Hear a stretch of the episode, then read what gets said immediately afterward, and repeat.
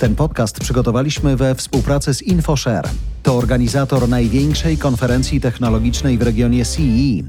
Zresztą mieliśmy okazję poznać się na dużej scenie, kiedy prowadziliśmy z Bartkiem Puckiem nasz program live. Tym razem mamy dla słuchaczy nowe zaproszenie. Wejdź na infoshare.pl/conference i dołącz do konferencji. Dla Ciebie, szanowny słuchaczu, mamy 15% zniżkę. Szczegółów szukaj w opisie odcinka. Ze studia Voice House Bartek Pucek i Jarosław Kuźniar. W nowym wydaniu podcastu Technologicznie. Nie zapisuje się do teorii, że zwiększony udział sztucznej inteligencji w programowaniu oznacza mniej pracy dla programistów. Ja uważam, że oznacza więcej pracy. Uważam, że będzie jeszcze więcej programistów.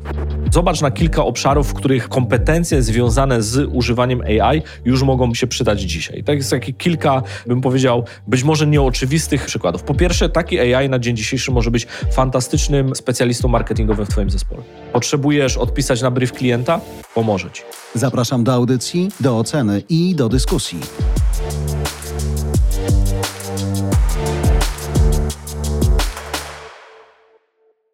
Sporo mówiliśmy o AI i zachęcamy Was, szanowni słuchacze, do tego, żebyście zerknęli sobie do wcześniejszych odcinków, ale dzisiaj pomyślałem, że mnie samemu jako nie, szefowi, liderowi, zwał jak zwał, przyda się lekcja od Bartka w tym przypadku, ale też możecie dołożyć swoje trzy albo nawet cztery grosze.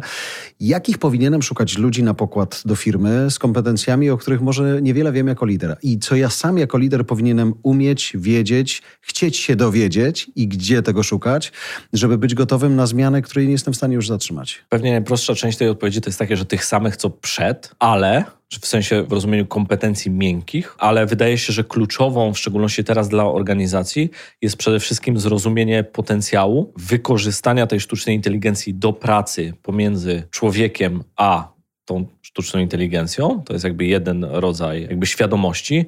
Drugi to jest, czy te osoby będą potrafiły to zrobić, czyli czy będą potrafiły miały ten skill set, to jest czy inwestujesz w edukację w tym zakresie zarówno swojego zespołu oraz czy ewentualnie same te osoby inwestują w swoje kompetencje w tym zakresie oraz czy inwestujesz w obszarach, które nie zostaną przez tą sztuczną inteligencję zautomatyzowane, no bo mhm. wtedy to no tak. jakby możesz zatrudnić tam nawet świetne mm. osoby, ale jeżeli to jest, nie wiem, jaki będzie przykład, customer support, obszar customer supportu i tam inwestujesz w rzeczy, które nie są związane z AI, mm. no to niekoniecznie. Czyli najpierw dobre rozpoznanie poznanie przestrzeni, w których AI może pomóc. Jeżeli chcę, żeby ta pomoc oznaczała oszczędność, no to szukanie miejsc, które mają duże prawdopodobieństwo, że tam być może trzeba będzie zwolnić ludzi, przekwalifikować ludzi, zmienić sposób działania i dopiero potem decyduję się na to, kogo zatrudniam w to uwolnione czy zmodyfikowane miejsce. No bo zobacz, najpierw jest problem do rozwiązania dla mhm. klienta, tak? Czyli ta mhm. definicja tego problemu. Jak to masz ogarnięte? ogarnięte, wiesz jaki jest problem do rozwiązania, jest to częścią swojej strategii, no to dzisiaj tak jak dla wielu organizacji, które pracują na styku jakby tym technologicznym, to jest w zasadzie myślenie o tej transformacji AI. Przez wiele lat się mówiło o transformacji wokół mobila, czyli zmiany zachowań konsumenckich, przejścia na, przykład na smartfony, jeszcze wcześniej w rozumieniu internetu. Dla firm retailowych no to e-commerce, tak, czyli przejście z offline do online. Dla części organizacji to jest przejście na chmurę. No i teraz mówi się o konieczności transformacji AI, która z tych wszystkich, które wymieniłem, być może będzie najbardziej radykalna. Tak? Czyli wiele osób uważa, że to będzie po pierwsze jeden z najszybszych procesów, przez co może być bardzo chaotyczny, jeśli zostanie zrobiony źle, a po drugie z największym impaktem na przedsiębiorstwa, w szczególności na te, które po prostu będą uważały, że gdzieś tam minie bokiem. No, tak. no i okazuje się, że być może nie minie bokiem. Bo nawet patrząc po tym, co powiedziałeś teraz i w ogóle obserwując ostatnie dni, wręcz, a nawet nie miesiące, tylko dni, tygodnie, ten impact i to tempo wprowadzania zmian i pojawiających się nowych narzędzi z wykorzystaniem tego AI, które poznaliśmy przed chwilą, jest tak duże, że to raczej trudno mówić o ewolucji w którymś momencie, że to będą rewolucyjne zmiany. Znaczy tempo jest szalone, nie rozumiemy konsekwencji, ale tempo jest szalone, tak? No bo to jest przykład, jak nagrywamy w tym tygodniu, to ja sobie wypisałem kilka przykładów mm -hmm. z samego zeszłego tygodnia, po to, żeby zrozumieć, jak ten proces może wpływać, jak na wiele rodzajów firm albo procesów w organizacjach. GitHub uruchomił Copilot X, czyli mm -hmm. taki chat GPT dla programistów. To znaczy, jeżeli dzisiaj masz organizację, w której masz deweloperów, oni nie korzystają z jakiegoś rodzaju Copilota do kodowania, żeby było jasne, GitHub Copilot nie jest jedynym rozwiązaniem, nawet bym powiedział, że są inne rozwiązania dla poszczególnych języków programowania, które mogą być lepsze, to dzisiaj w niektórych organizacjach do 40% kodu powstaje za pomocą tej sztucznej inteligencji. Mm. Więc jeżeli tego... Do 40%? Do 40% kodu, dokładnie tak. A będzie jeszcze więcej, no, no, no, to jest jakby jedno. Teraz wyobraź sobie, że tracisz na przykład 40% capacity, mógłbyś mieć większe o 40% capacity swojego zespołu deweloperskiego na pisanie więcej, lepszych rzeczy. Tak? Niewiele firm ma taki komfort, żeby sobie, moim zdaniem, nie pozwolić na tego typu rozwiązania, a jeżeli nie adoptujesz takich rozwiązań do swojej organizacji, jakby świadomie narażasz się na koszty albo na ten mhm. utracony mhm. potencjał. Microsoft uruchamia w Bingu funkcję Image Creator, czyli możesz w Bingu sobie zacząć generować własne zdjęcia, czyli masz text to image, piszesz rzeczy, no generuje ci obraz. Adobe uruchamia Firefly w pakiecie. Runway ML uruchamia rzeczy w obszarze tekstu video, tak? czyli piszesz tekst i generuje ci wideo na tej podstawie. Już pierwsi twórcy muzyczni na przykład produkują teledyski za pomocą modeli tekstu wideo, tak? Mówi się o tym, że część filmów będzie generowana, ten AGI będzie wygenerowana właśnie w ten sposób, tak? Google w Stanach Zjednoczonych jak na razie otwiera dostęp do Barda, czyli odpowiednika ChatGPT, tylko od Google'a. Canva, czyli set rozwiązań takich graficznych, w szczególności od social mediowych, uruchamia narzędzia AI, które pomagają generować automatycznie obrazki na podstawie tych rzeczy, które już wygenerowałeś, albo dodatkowo automatyzują ci pracę. Pod tak? grupy docelowe pewnie jeszcze. Dokładnie Dokładnie mhm. tak. Do tego OpenAI uruchamia swoje pluginy. Bardzo mi się podoba taki schemat, kiedy myślimy o OpenAI jako o firmie, jako o organizacji. Moim zdaniem to jest tak jak nowy Apple. Model GPT to jest tak jak nowy iPhone. Mhm. ChatGPT to jest tak jak system operacyjny iOS a pluginy to są tak jak aplikacje, aplikacje, w App Store. I za chwilę, albo w zasadzie mogę powiedzieć, no, dla nas już, w sensie, bo my już robimy, mm. tak? Dla nas już, większość organizacji będzie potrzebowała tworzyć swoje rozwiązania czy swoje pluginy, dlatego że dzisiaj, po pierwsze, możesz mieć swój Customer Support Center jako organizacja, no i mamy takie przykłady, gdzie 30-40% zmniejsza wdrożenie i przeszkolenie na prywatnych danych. Tutaj wchodzimy mm. jeszcze w pewnego rodzaju implikacje i od strony GDPR, i od strony legalności karmienia tego typu modeli, ale zmniejsza czy obsługuje customer support na poziomie tego, co 30-40% zasobów ludzkich w zespołach customer supportu. No to, to ma ogromny, ogromny wpływ. I to są tylko wydarzenia, wiesz, z ostatniego tygodnia. To ostatni tydzień, czyli 7 dni, tu się na razie nic nie zmieniło, choć pewnie sztuczna inteligencja pozwoli nam ten czas rozciągać w czasie albo przynajmniej zyskiwać czas dla nas samych. Natomiast myślę, o tym, co powiedziałeś w kontekście kompetencji i umiejętności. Mówisz, miękkie będą decydujące, dlatego że rozumiem, technologia będzie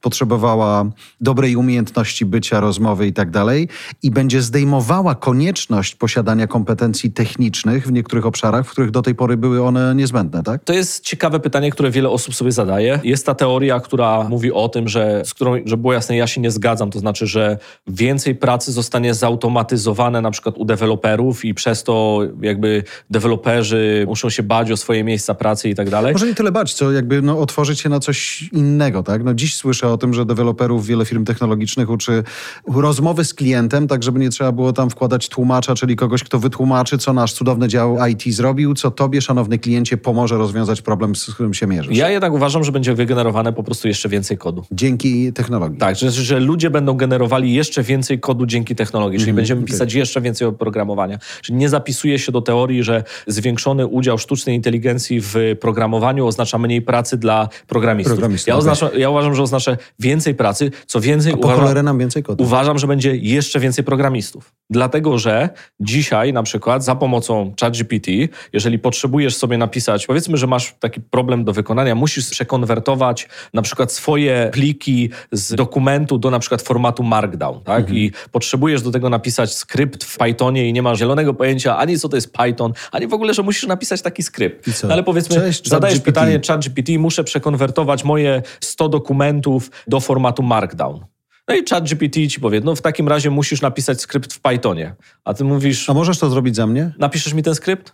No i ten skrypt dostaniesz wygenerowany. A jak ja mam ten skrypt w ogóle wygenerować? Od, I teraz masz instrukcję. Mówisz jeszcze, jestem na komputerze macOS. No, ChatGPT pisze, otwórz terminal na macOS, wpisz komendę sudo, coś tam, coś tam i tak dalej, a następnie zainstaluj tam Pythona, najnowszy build, a następnie uruchom skrypt, go. Nie? I dostajesz jakby gotowe rozwiązanie. I mhm. nagle się okazuje, że twoje kompetencje z punktu widzenia jakby takiego semi-programistycznego jakby urosły o jeden level wyżej. Mhm. Tak? Nagle się okaże, że coraz więcej osób będzie mogło korzystać z programowania, nie znając tego programowania na takim poziomie jak dzisiaj. Ale też zobacz, że osoby, które już dzisiaj programują, ale na przykład programują w określonym języku, ale potrzebują coś dobudować w innym języku, w innym miejscu tego programowania, mogą skorzystać z takiego, nie wiem, Copilota, czy właśnie Copilot X jako rozwiązanie i powiedzieć, kto potrzebuje napisać w tamtym języku. Nawet jeżeli o tym języku no, no, nie mają no. zielonego pojęcia. Ale zobacz, czy to by znaczyło, że w takim razie patrząc po potrzebie w firmie, w organizacji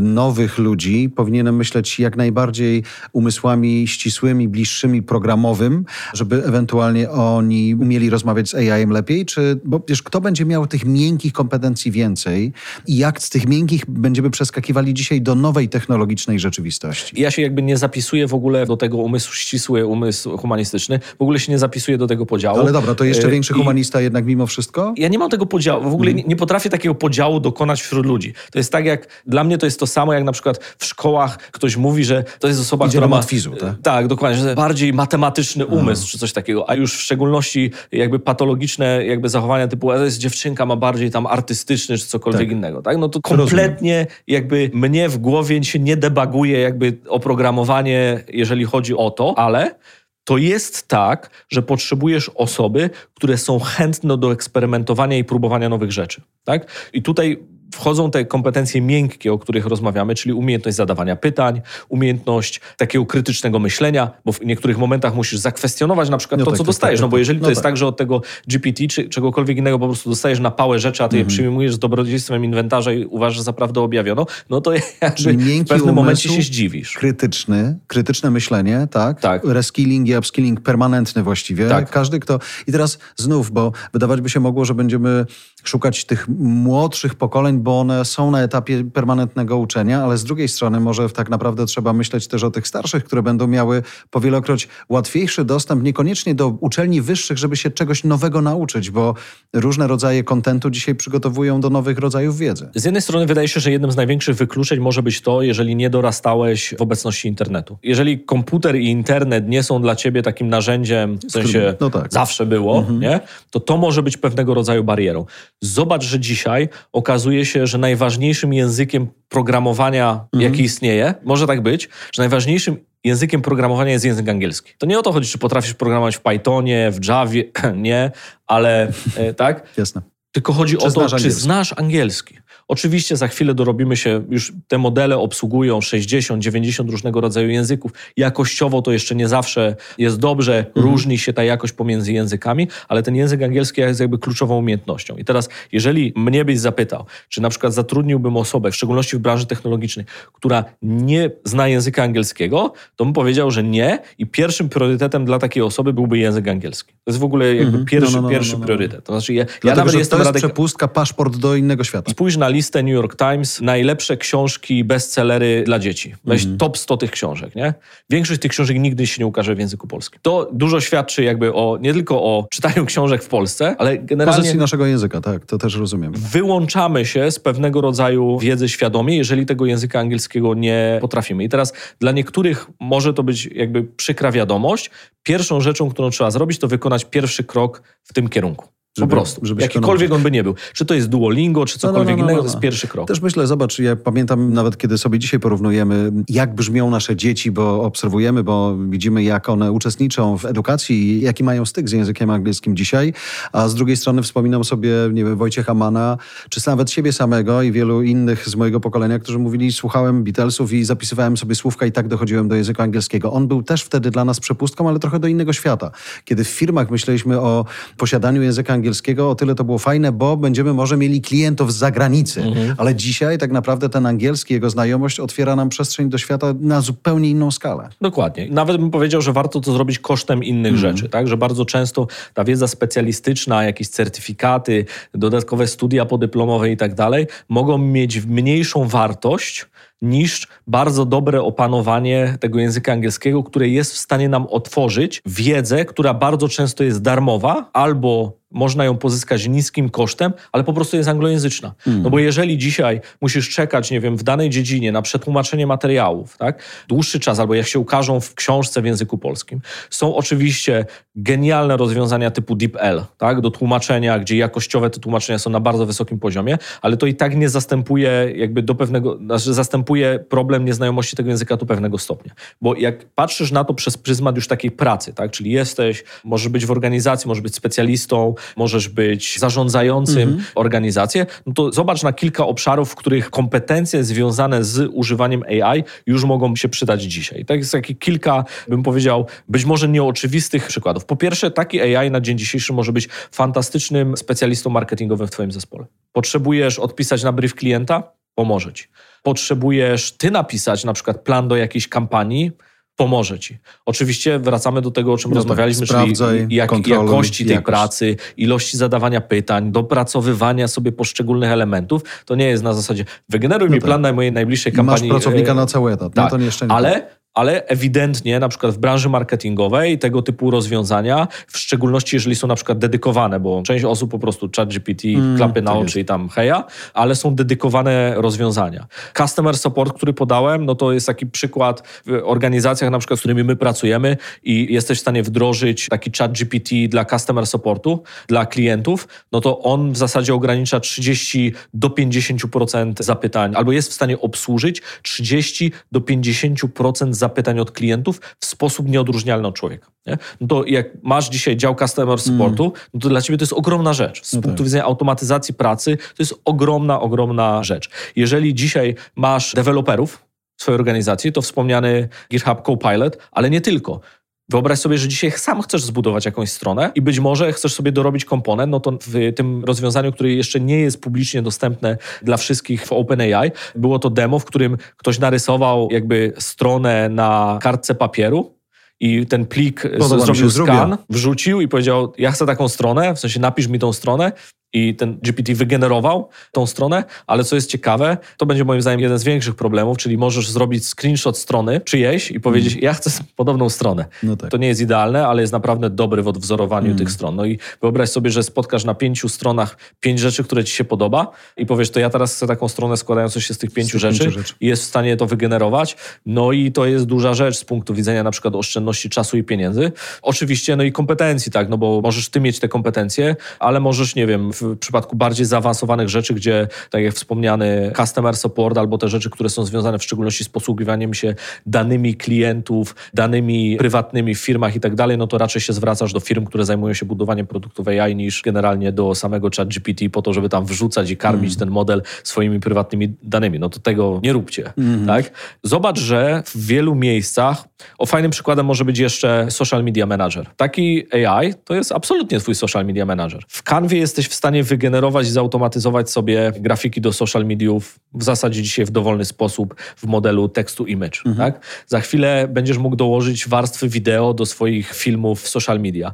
Będziesz mógł zaplanować sobie kampanię i na przykład ze wskazaniem określonych kanałów. Już jesteś w stanie napisać sobie kopii do poszczególnych kampanii. Nawet więcej. Wyobraźmy sobie, że potrzebujesz mieć kampanię, w której masz modeli i modelki. Na dzień dzisiejszy musiałbyś tam studio, znaleźć, tak. znaleźć casting modeli, zrobić. casting i cokolwiek innego. Dzisiaj to już nie ma sensu, ponieważ są serwisy, które pozwalają ci wygenerować modela i modelkę według naprawdę mm. dowolnych preferencji, jakie potrzebujesz z materiałami. Ubrać w twoje rzeczy i zacząć To, co sprzedawać. potrzebujesz dołożyć, zacząć sprzedawać i jakby takie rzeczy jak, nie wiem, zróbmy zdjęcie tej ręki do gazetki po to, żeby coś, to jakby już nie ma to sensu. nie ma sensu, mm -hmm. tak? Więc ten social media manager plus obsługa na przykład tych kampanii jest bardzo ciekawym case'em. No i już dzisiaj widać, tak jak my patrzymy, pracując też z branżą kreatywną, że dochodzi do zakwestionowania tych procesów w ogóle wewnątrz organizacji. I w zasadzie w każdej dziedzinie, nieważne czy jesteś CEO, bo możesz mieć takiego co-pilota, który jest twoim asystentem, asystentką. Możesz być szefem marketingu, który ma właśnie dodatkowo takiego specjalistę w swojej mm. dziedzinie. Możesz być specjalistą w tej firmie. Czyli dzisiaj możesz mieć firmę, która ma deweloperów i na przykład ja bym powiedział, że jeżeli masz dzisiaj deweloperów w swojej firmie i nie wykupiłeś im co-pilota albo alternatywnych rozwiązań w zależności od twojego stachu technologicznego, szkodzisz im. To jakby no szkodzisz no tak. im, tak? W sensie... Czy to jest dobry moment już w takim razie na szukanie w ogóle też takiej pozycji w firmie, czy takiego człowieka odpowiedzialnego odpowiedzialnego za cały obszar AI, czyli jakiegoś takiego, nie wiem, CAIO, taki wiesz, człowiek operacyjny od tego, który by spajał, ogarniał wszystkie te rzeczy, które są związane właśnie z rozwojem sztucznej inteligencji w różnych narzędziach, w różnych obszarach, także zasobów ludzkich w to organizacjach. Jest, to jest bardzo dobre pytanie. Ja na dzień dzisiejszy nie mam jeszcze uczesanej myśli w tym hmm. kontekście, bo z jednej strony widać w organizacjach, że powstają takie role typu Chief AI Officer, mhm. tak? czyli takie osoby, które no tak. widać, że organizacja widzi, że będzie dotknięta tą sztuczną inteligencją w wielu, wielu miejscach, potrzebuje tego typu roli i moim zdaniem to będzie powstawać i Oczywiście to jest tak jak przy transformacji cyfrowej, no, no, no, tak? No. Większość transformacji cyfrowych się nie udaje. No,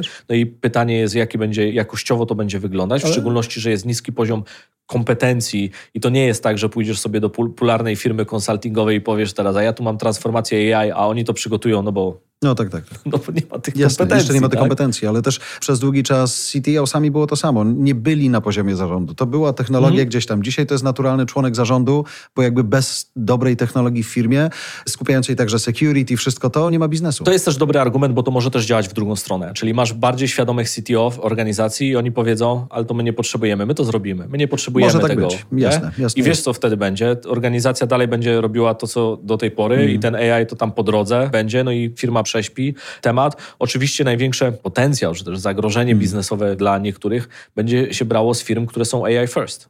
No tak. takie firmy, które generalnie budują nowe produkty w oparciu o algorytmy od dnia pierwszego, czy to w formie jakiegoś proof of concept, czy w formie całkowicie Wiesz, o czym pomyślałem, nie sprawdzę tego teraz, choć pewnie chat GPT by mi błyskawicznie powiedział, kiedy pierwszy raz użyliśmy hasła digital first, nie? I to nie było wcale tak dawno temu. Mhm. A teraz to już w ogóle jest historia, bo dzisiaj AI first w takim znaczeniu, że jest tyle narzędzi, nawet ten ostatni tydzień, to co wymieniłeś, a właściwie co za chwilę, bo jeżeli tutaj biznes też będzie widział oszczędności dla siebie, no to tak naprawdę zawsze tak było, że jak przychodziło IT do biznesu i mówiło, słuchajcie, potrzebujemy budżet na coś tam, no to był zbędny wydatek. Dzisiaj, jeżeli będziesz widział, że ta technologia, ten odcinek AI-owy da ci oszczędności, no to myślę, że szybciej biznes powie, wchodzimy w to. To jest w ogóle fascynujące, bo nie wiem dlaczego, ale dzisiaj większość z tych rozwiązań AI jest uważana jako rozwiązania top-line'owe, a nie bottom-line'owe, czyli mm. jako inwestycja, nie? Mm. a nie jako coś, co jest w stanie przynieść oszczędności. Przy czym większość z tego typu rozwiązań autentycznie firmom, w szczególności dużym organizacjom, jest w stanie przynieść wykładnicze oszczędności. W sensie Szczególnie, że w czasie, w pieniądzach. I mówimy w sporej części o programowaniach, które są w modelu subskrypcyjnym do wzięcia i do wyjścia w każdej chwili. Prawda? To nie jest coś Absolutnie. takiego, że musimy mieć człowieka, który nam to napisze i to będzie dedykowane tylko mojej firmie, to już jest, to nie, jest no, do wzięcia. Niektóre z tych projektów mogą być po prostu trudniejsze. Tak? No ja no w zeszłym jasne. roku robiłem taki projekt, który ograniczył Customer Acquisition Cost dla firmy o 40%. Tak? To było coś dużego, ale był bardzo, bardzo złożony. Tak? W sensie z punktu widzenia data science, data engineering, bardzo złożona rzecz.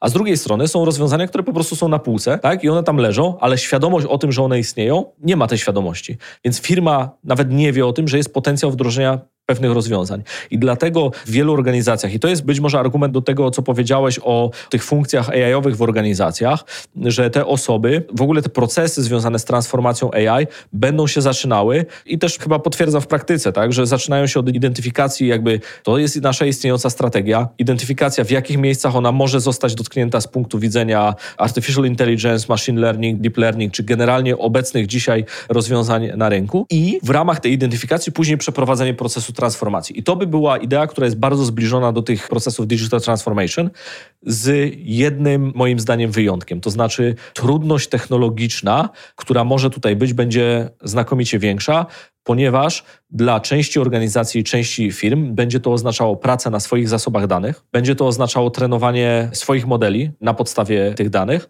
No i to już nie będzie kwestia wyłącznie narzędziowa, tylko to będzie kwestia autentycznie pracy takiej machine learningowej czy innych rodzajów pracy. No i to może zająć może nie tyle dłużej, tylko po prostu może być trudniejsze w organizacjach do przeprowadzenia, jeżeli tam w tej organizacji nie ma kompetencji, a w większości dzisiaj organizacji tych AI-owych kompetencji nie ma. To, co jest popularne i bardzo słusznie, to jest adoptowanie tych rozwiązań na potrzeby indywidualne. No tak. tak? Tu jest masowa, tak? W sensie Ale pracownicy, wiesz... myślę, że po pierwsze dzisiaj w wielu miejscach się domagają generalnie możliwości i raczej wydaje mi się, że jeżeli są firmy, które będą tam banować, a no, na no, pewno no. będą firmy, które będą banować korzystanie z tego typu rozwiązań, przy czym nie zawsze niesłusznie, tak? No bo mhm. wyobrażam sobie taką sytuację, w której ktoś może no tak. powiedzieć, słuchajcie, Bardzo Was proszę, nie używajcie danych z kontraktów firmy, naszych kampanii do tego, żeby korzystać z ChatGPT i karmić model. No tak. No to, Bo to jest wyprowadzanie danych na zewnątrz. Pełna zgoda, no, tak. tak? Pełna zgoda. Natomiast może być taka sytuacja, w której się tu powie, słuchajcie, nie róbcie tego, ale my już pracujemy nad modelem ChatGPT w oparciu o nasze prywatne dane do użytku wewnętrznego, mm, która no nie tak. karmi tego modelu. Jasne, jasne. No to fantastycznie, to, to jest bardzo dobra decyzja. Dajcie nam pół roku. Później przychodzi ktoś do organizacji i mówi, o, mam takie cudo, z którym mogę pracować na co dzień? Super. Jasne. To prawda, choć dzisiaj jesteśmy na etapie banowania TikToka, Facebooka, Netflixa i Twittera na kontach czy na komputerach służbowych. To jest ten, wciąż ten poziom, ale jednocześnie zastanawiam się, na ile takie właśnie indywidualne wykorzystywanie tych nowych narzędzi AI-owych być może w prywatnym życiu może sprawić, że ludzie będą puszowali własne organizacje do tego, że słuchaj, to działa, to nie krzywdzi. To nie jest moment, w którym ja oglądając social media czy Netflixa umownego tracę czas w pracy. Ja potrzebuję tego do pracy. Nie, w 100%, bo zobacz jak było w przypadku smartfonów. Mhm. Czyli użytkownicy, konsumenci ściągali aplikacje, przyzwyczajałeś się do tego, że większość rzeczy jest w aplikacjach, masz je na swoim telefonie, możesz z nimi swobodnie działać. A później przychodziłeś do pracy i mówisz, o nie, w sensie Większość tych rzeczy, po pierwsze, nie mam na telefonie, po drugie, ich user experience jest kompletnie nieprzystosowany do tego, w jaki sposób ja działam, a spędzam, nie wiem, większość czasu w swoim telefonie i tak dalej. I firmy w pewnym momencie zaczęły po pierwsze rozumieć ten proces, po drugie nadganiać go z punktu widzenia produktowego. No i co się nagle okazało? Że nowe produkty, na przykład B2B, powstają w modelu, który jest mobile first, czyli powstają najpierw na smartfony, a dopiero później na przykład na desktopy. No i wydaje się, że tutaj będziemy mieli do czynienia z bardzo podobnym procesem, czyli najpierw to są indywidualne osoby, które korzystają z tego typu narzędzi, rośnie ich ich świadomość, korzystają z nich gdzieś tam na prywatnym komputerze albo na swoim telefonie, bo nie wiem, firma nie nadąża, bo nie ma tam informacji i tak dalej.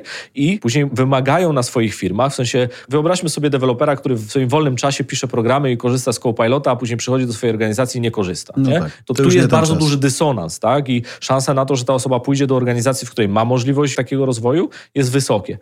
Z drugiej strony, zobacz, że dla wielu organizacji możliwość zaoferowania tego typu narzędzi będzie też przewagą z punktu widzenia pozyskiwania talentu. Mhm. Przyjdź do nas, no tak, ponieważ tak, korzystamy mamy. z narzędzi i my to mamy i dzisiaj korzystamy. Z mamy też jeszcze widzenia... owoce, ale spokojnie. Mamy przede wszystkim AI. A są jeszcze takie te... E... Myślę, że wciąż to jest jakaś przewaga. Zawsze owoce. to jakaś siłownia Coś... albo inne jabłko. Owoce bardzo ważna rzecz, tak? Zobacz z punktu widzenia jeszcze biznesowego. Jeżeli się okaże, że z punktu widzenia konsumenckiego zachowania. Użytkownicy korzystają z modeli takich jak ChatGPT i innych i wyszukują tam informacje. Mhm. A nie ma tam informacji o Twojej firmie, nie ma tam Twoich produktów. Wyobraź sobie, że jesteś firmą e-commerce'ową i nie ma tam Twoich produktów. Ktoś zapytał o dobry telewizor albo ktoś zapytał o dobrą suszarkę i nie ma tam Twojego produktu, nie ma opinii z Twojego sklepu internetowego, nie ma ceny swojego sklepu internetowego w real time, nie z no, no, września no, no, no, 2021, tylko w real time i za chwilę będziemy. To jest kwestia naprawdę w wielu wypadkach, moim zdaniem, tygodni od kiedy nagrywamy, w szczególności w przeciągu najbliższych miesięcy, że te informacje będą już w real time się pojawiały. I nagle się okazuje, że ktoś szuka dobrej lokówki, wysyła zapytanie, i ciebie tam nie ma jako e-commerce. Szczególnie, że będzie używał głosu, a nieraz już y, sprawdzaliśmy to i badań jest multum pod tym kątem. Jeżeli piszę w wyszukiwarce coś, to będę pisał to w zupełnie inny sposób niż kiedy zacznę do niej Absolutnie. mówić. Więc wpisanie kopii pod to, żeby dobrze być spozycjonowanym w sklepach internetowych w czasach AI-owych wyszukiwarek, to jest zupełnie co innego. Tak, właśnie część osób to nazywa nowym pozycjonowaniem, aczkolwiek ta obecność w LLM-ach, czyli w tych modelach językowych, to jest dalekie od pozycjonowania w sensie mhm. jakby tej techniki i tak dalej. My bawimy się z tym, w sensie, czyli jak zrobić, żeby ta twoja firma była tam obecna w tym LLM-ie i to jest szalenie interesujące, no ale jeżeli zmienią się zachowania konsumentów pod tym względem, no to przedsiębiorstwa, biznesy, pierwsze co zrobią w tym momencie, to się obudzą i powiedzieć, ale jak to, nie ma tak, nas? No właśnie. Nie ma nas w tym miejscu. Dlaczego tam to, jesteśmy? Dokładnie. I nagle będzie o tym pierwszy i lepiej z brzegu będzie winny. To ja krzyczałem o jaju. Przestań, dlaczego nas tam nie ma? Tak. I ja sobie teraz przypominam mojego byłego szefa, pozdrawiam go serdecznie, który to samo mówił kiedyś Zostawiamy Facebooka, zostawiamy Twittera, nie dotykamy tego. Nie wolno, bo to jest złodziej tego i tamtego. A później, kiedy się okazało, że to konwertuje, że to przynosi ruch, no to trzeba było biec, ale byliśmy o trzy lata za późno, więc Dlatego... wtedy to jeszcze było to tempo, bo dzisiaj tak naprawdę nikt nie będzie czekał trzech lat. W każdej organizacji są ludzie, którzy niosą ten kaganek tam, wiesz, pod tytułem jest coś ciekawego, tak, tak, tak, będzie tak, coś tak. nowego, a może spróbujmy i tak dalej. To, co większość organizacji robi, to po pierwsze nie słucha tych osób mhm. i nie daje im możliwości eksperymentowania. Mija czas, Później się okazuje, że a, miał rację, no tak. nie, tam trzy lata później miał rację. Ale co z tego? No tak. To było trzy lata temu, nie? I teraz jeżeli organizacja pod tytułem powie, mamy rację i idziemy dalej, no to za trzy lata wylądujesz w tym samym miejscu. Jeżeli nie masz możliwości, nie dajesz możliwości osobom w organizacji do tego, żeby eksperymentować z tymi rzeczami, czy to na poziomie indywidualnym, czy właśnie na poziomie zespołów, czy na poziomie na przykład tworzenia proof of concept, eksperymentowania. Jest szereg modeli, w których w szczególności duże firmy mogą być szybsze w budowaniu tez, proof of concept poszczególnych produktów, z których większość moim zdaniem nie korzysta. Hmm. Nie wiedzieć czemu, w sensie jest trudne w identyfikacji dlaczego, a najczęściej to jest jakby wewnętrzna polityka jest odpowiedzią, że dzisiaj od CEO do specjalisty w organizacji przez w zasadzie każdy proces, który można wystawić do klienta, to to w jakiś sposób przez tą w cudzysłowie sztuczną inteligencję zostanie dotknięte. No i część firm się obudzi z ręką tam tak? A część firm po prostu już dzisiaj próbuje eksperymentować, ale większość tej adopcji, przynajmniej na razie, pochodzi od osób indywidualnych mhm. i to oni będą tymi, oni i one będą tymi, którzy naciskają później na organizację po to, żeby zmieniły swoje zachowania i narzędzia, z których na co dzień korzystamy. Fajnie. AI first. Nieraz pewnie jeszcze wrócimy, choć jak widzicie, słyszycie, kontekstów brakować nie będzie. Na razie testujmy. Dajcie znak sygnał, może w waszych organizacjach też przez myśl komuś już przeszło, żeby takiego Chief AI Officera mieć. Może nie aż na takim stanowisku, ale jest ktoś, kto odpowiada, ktoś, kto być może szuka narzędzi, szuka trendów. Dla niego też była ta audycja. Dziękuję za dziś. Kierownictwo produkcji Dorota Żurkowska. Redakcja Agnieszka Szypielewicz. Dystrybucja Olga Michałowska. Dźwięk Kamil Sołdacki. Redaktor naczelny Voice House Jarosław Kuźniar.